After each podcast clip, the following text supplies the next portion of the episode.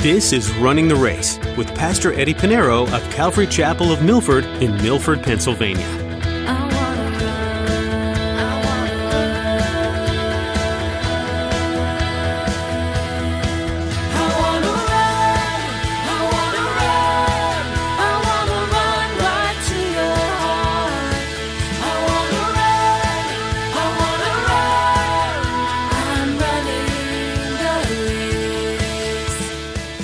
Live with Christ now. He's in our hearts. And so that should be pleasure enough that God is in us. Okay? Because the more you realize that you have this relationship with God and your pleasures is focused towards in God and it's in your heart, the things in the world doesn't matter. And if you don't have it, who cares? I have Jesus. I have great pleasure in loving him and serving him forever. However, we do need to choose between the love of pleasure and the love of God. When Jesus walked the earth, he said that he came to give life and life abundantly. There are so many things in the Christian walk that will satisfy us and give us a life of pleasure. In today's message, Pastor Eddie will be encouraging us to hold on to the pleasures that we have in Christ and not the world. We know that Christ is in our hearts. We should live feeling fulfilled, knowing that Christ is closer than our very skin. He lives inside of us. Well, Let's join Pastor Eddie in the book of 2 Timothy chapter 3 as he continues his message, Perilous Times and Perilous Men.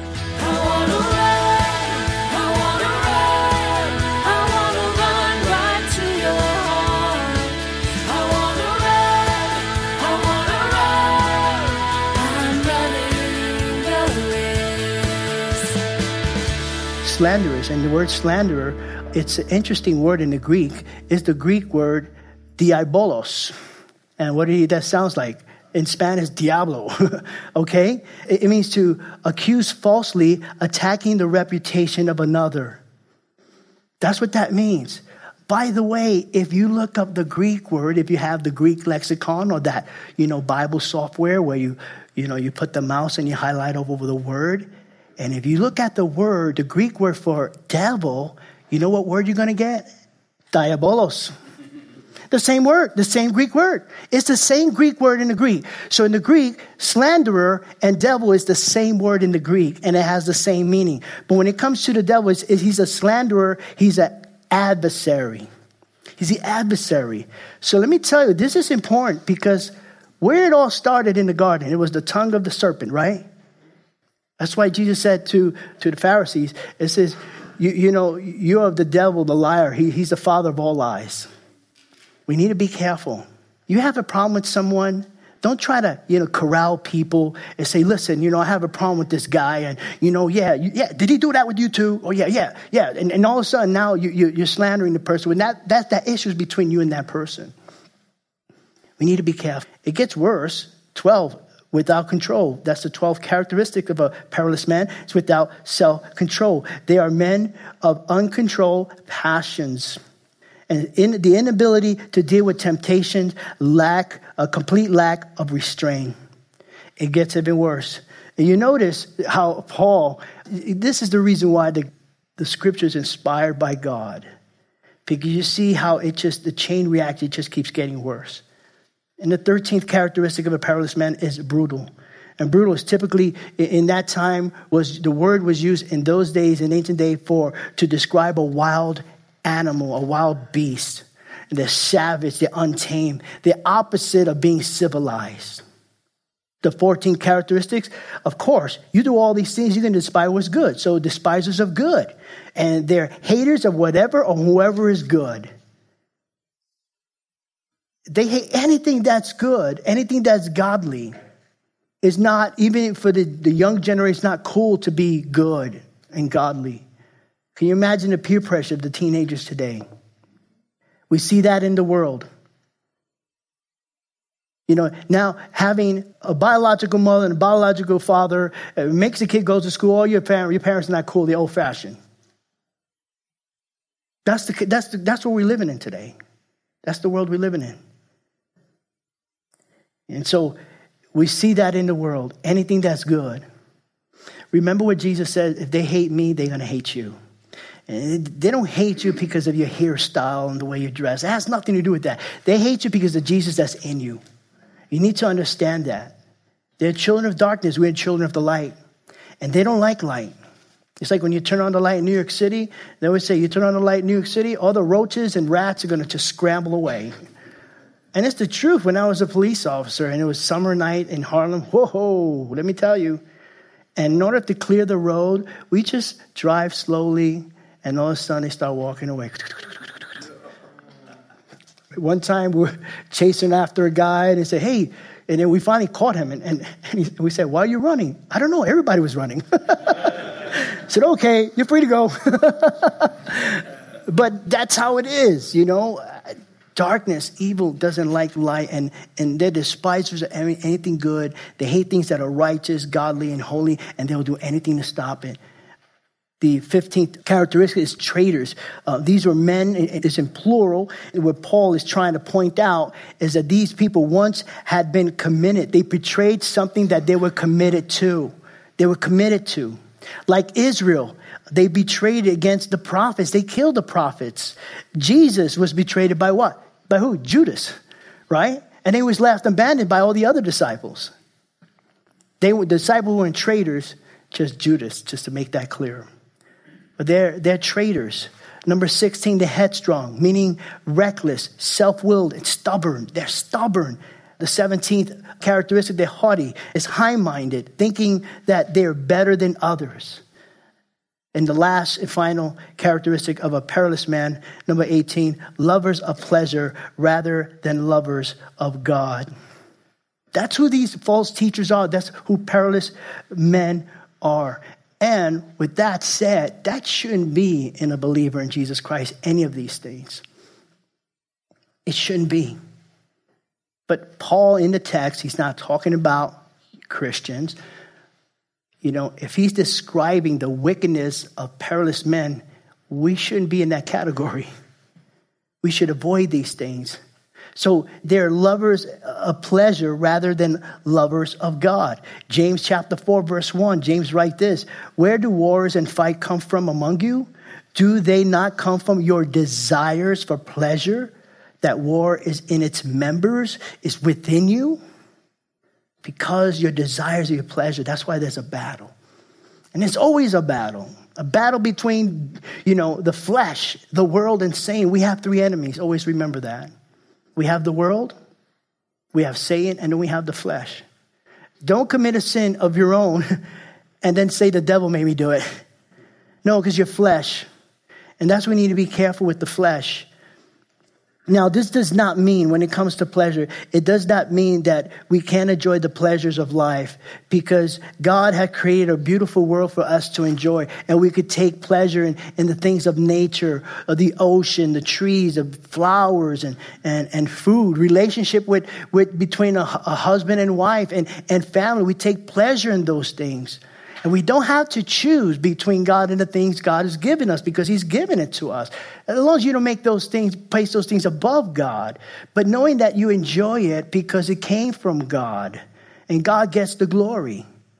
And, that's what it's that's what it's all about. And and and, and matter of fact, just honoring God with our lives is the ultimate pleasure. The psalmist writes this in Psalm chapter 16, verse 11. He says, You will show me the way of life granting me the joy of your presence and the pleasures of living with you forever. We live with Christ now. He's in our hearts. And so that should be pleasure enough that God is in us. Okay? Because the more you realize that you have this relationship with God and your pleasures is focused towards in God and it's in your heart, the things in the world doesn't matter. And if you don't have it, who cares? I have Jesus. I have great pleasure in loving him and serving him forever. However, we do need to choose between the love of pleasure and the love of God. Living for God will give us many pleasures, but they only come when you love God first and refuse to love the pleasures themselves. If there's a pleasure that's above God, you need to do away with that. It's not only something that's secret or whatever, you just need to do away with it. Because God should be, the Lord should be your ultimate pleasure.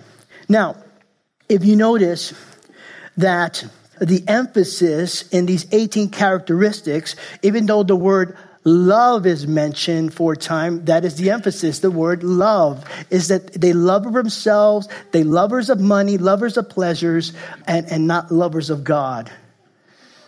And actually, if you look at these things reverse, you put God first, you won't have any problems with the rest. But he's speaking about perilous men. And so, those are the 18 characteristics. And let's continue on with verse 5. Paul continues the warning and he says, having a form of godliness, but denying its power. Having a form of godliness, but denying its power. Now, the word form here in the Greek, it is the word metaphorsis, right? It, the word form in the Greek is metaphorsis, and that, that's where we get the English word metamorphosis. Meta, metamorphosis. Meta, Metamorphosis. There you go. That's what happens when I don't look. Not just kidding. You know me already. I have problem pronouncing mommy. I don't know. Just sometimes.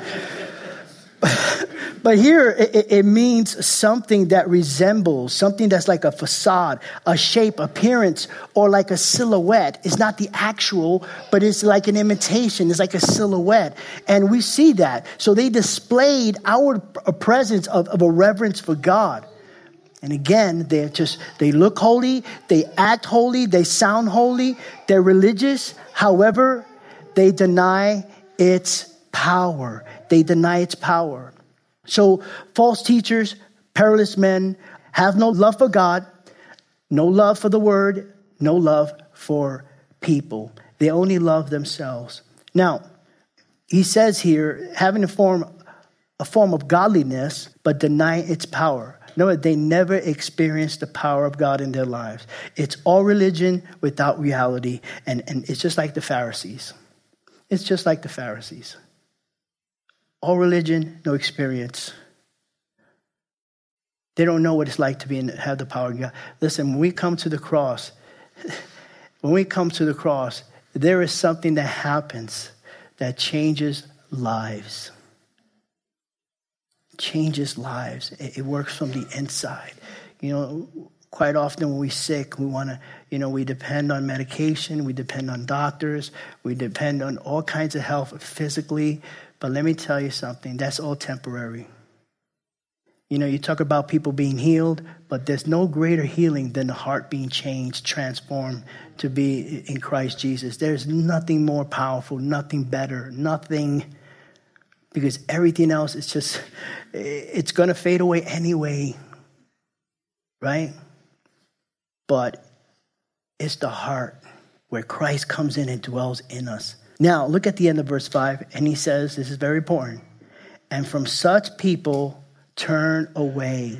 Turn away. Stay away from these people. Flee from, keep away from perilous men who love themselves, who loves money, but hate God and who are proud, boasters and despisers of good, traitors.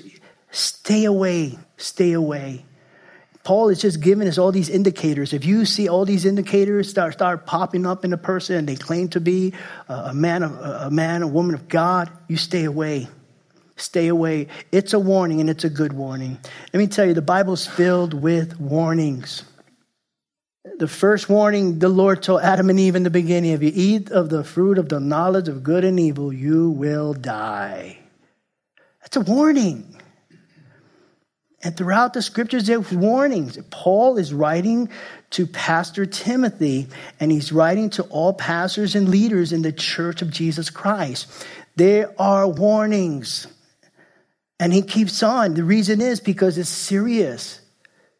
You know, people are walking away from faith or they're taught a different doctrine, a different, you know, things that are not biblical.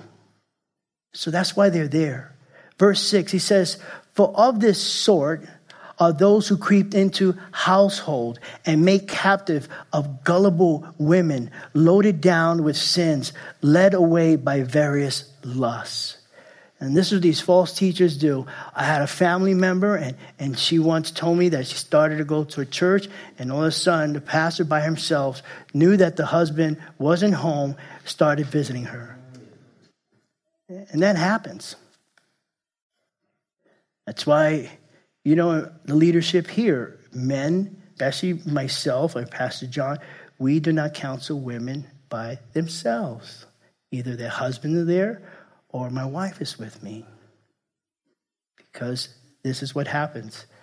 You know, now I, I don't fit. I'm not a perilous man or a false teacher, but I use wisdom and discernment. But obviously, who doesn't care is going to do such a thing. And, and in those days, it was different. The women weren't treated like they are today. You have Women's Month. I'm waiting for Men's Month. I'm going to make my own. I'm just kidding.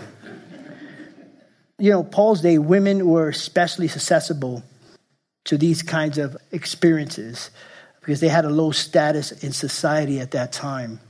And these supposedly people who love themselves, exalt themselves to be godly people, would take advantage of these women. And he says that these women are loaded down with sins laid away by various lusts. They're gullible.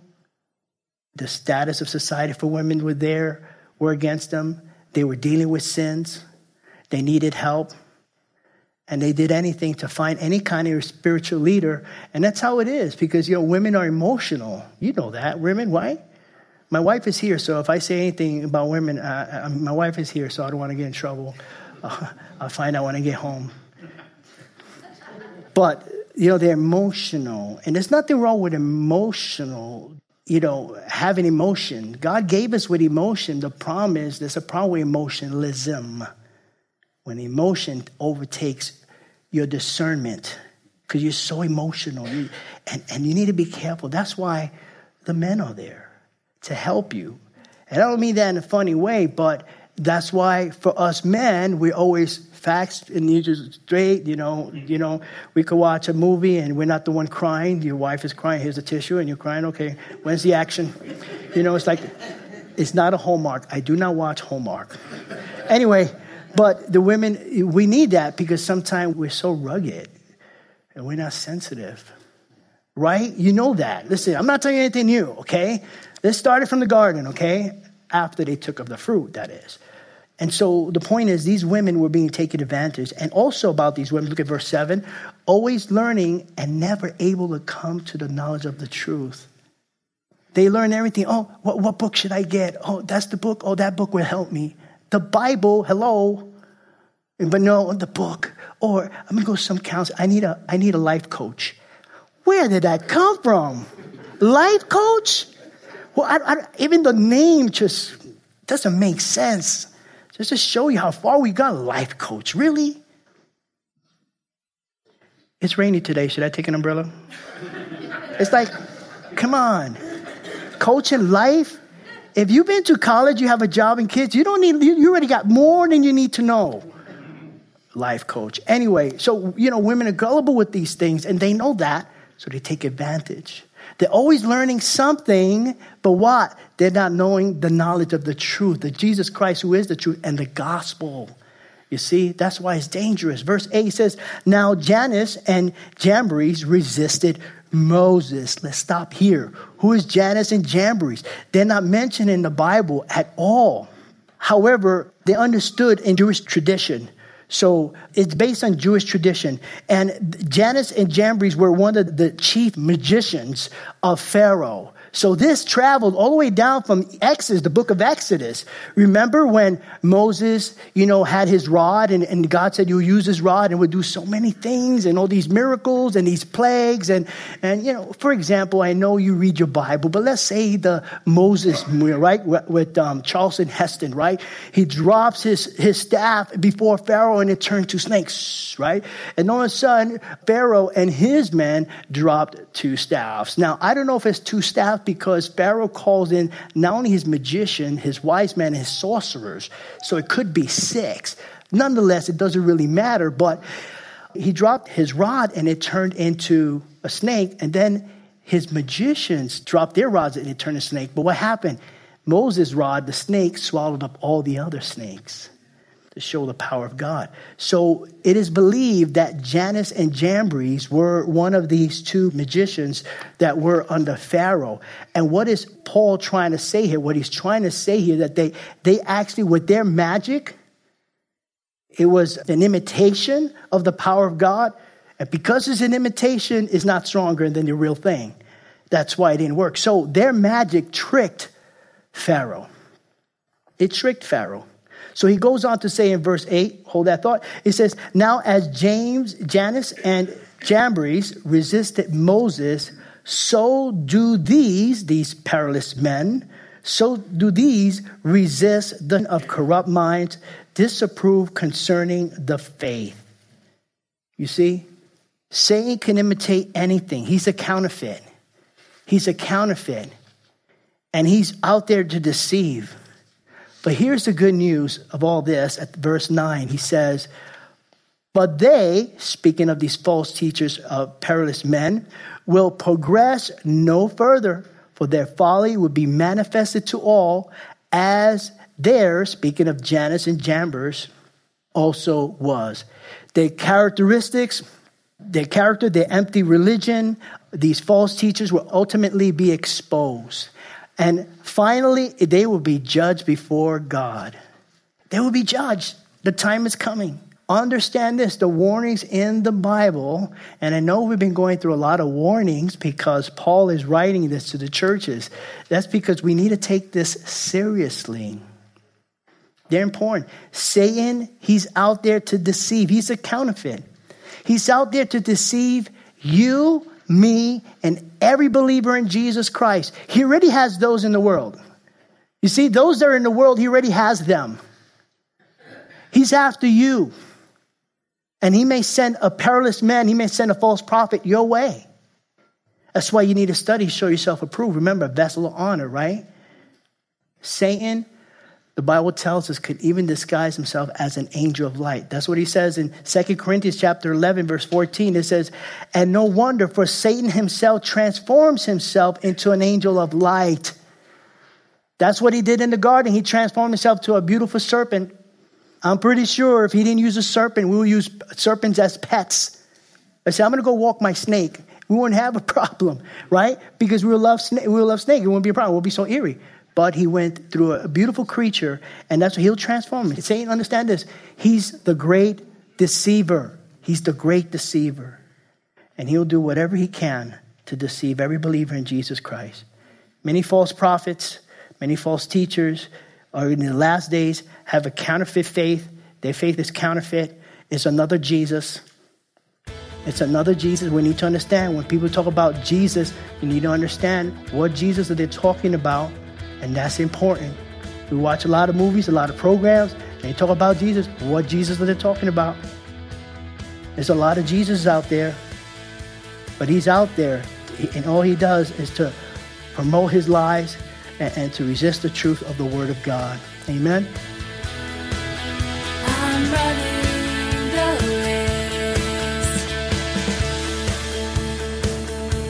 You've been listening to Running the Race with Pastor Eddie.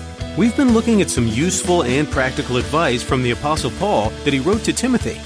This book jumps into what it looks like to be a leader in the church. Paul doesn't shy away from encouraging those who are young to run with zeal and not grow discouraged.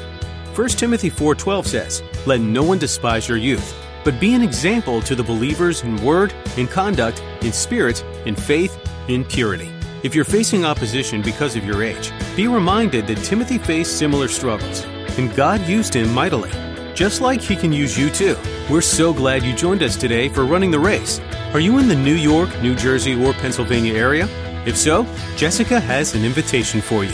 We'd love to have you come join us at Calvary Chapel of Milford. We're conveniently located off Interstate 84 and Route 6. For service times and all the information you need, visit runningtheraceradio.com and click on the Back to Homepage button.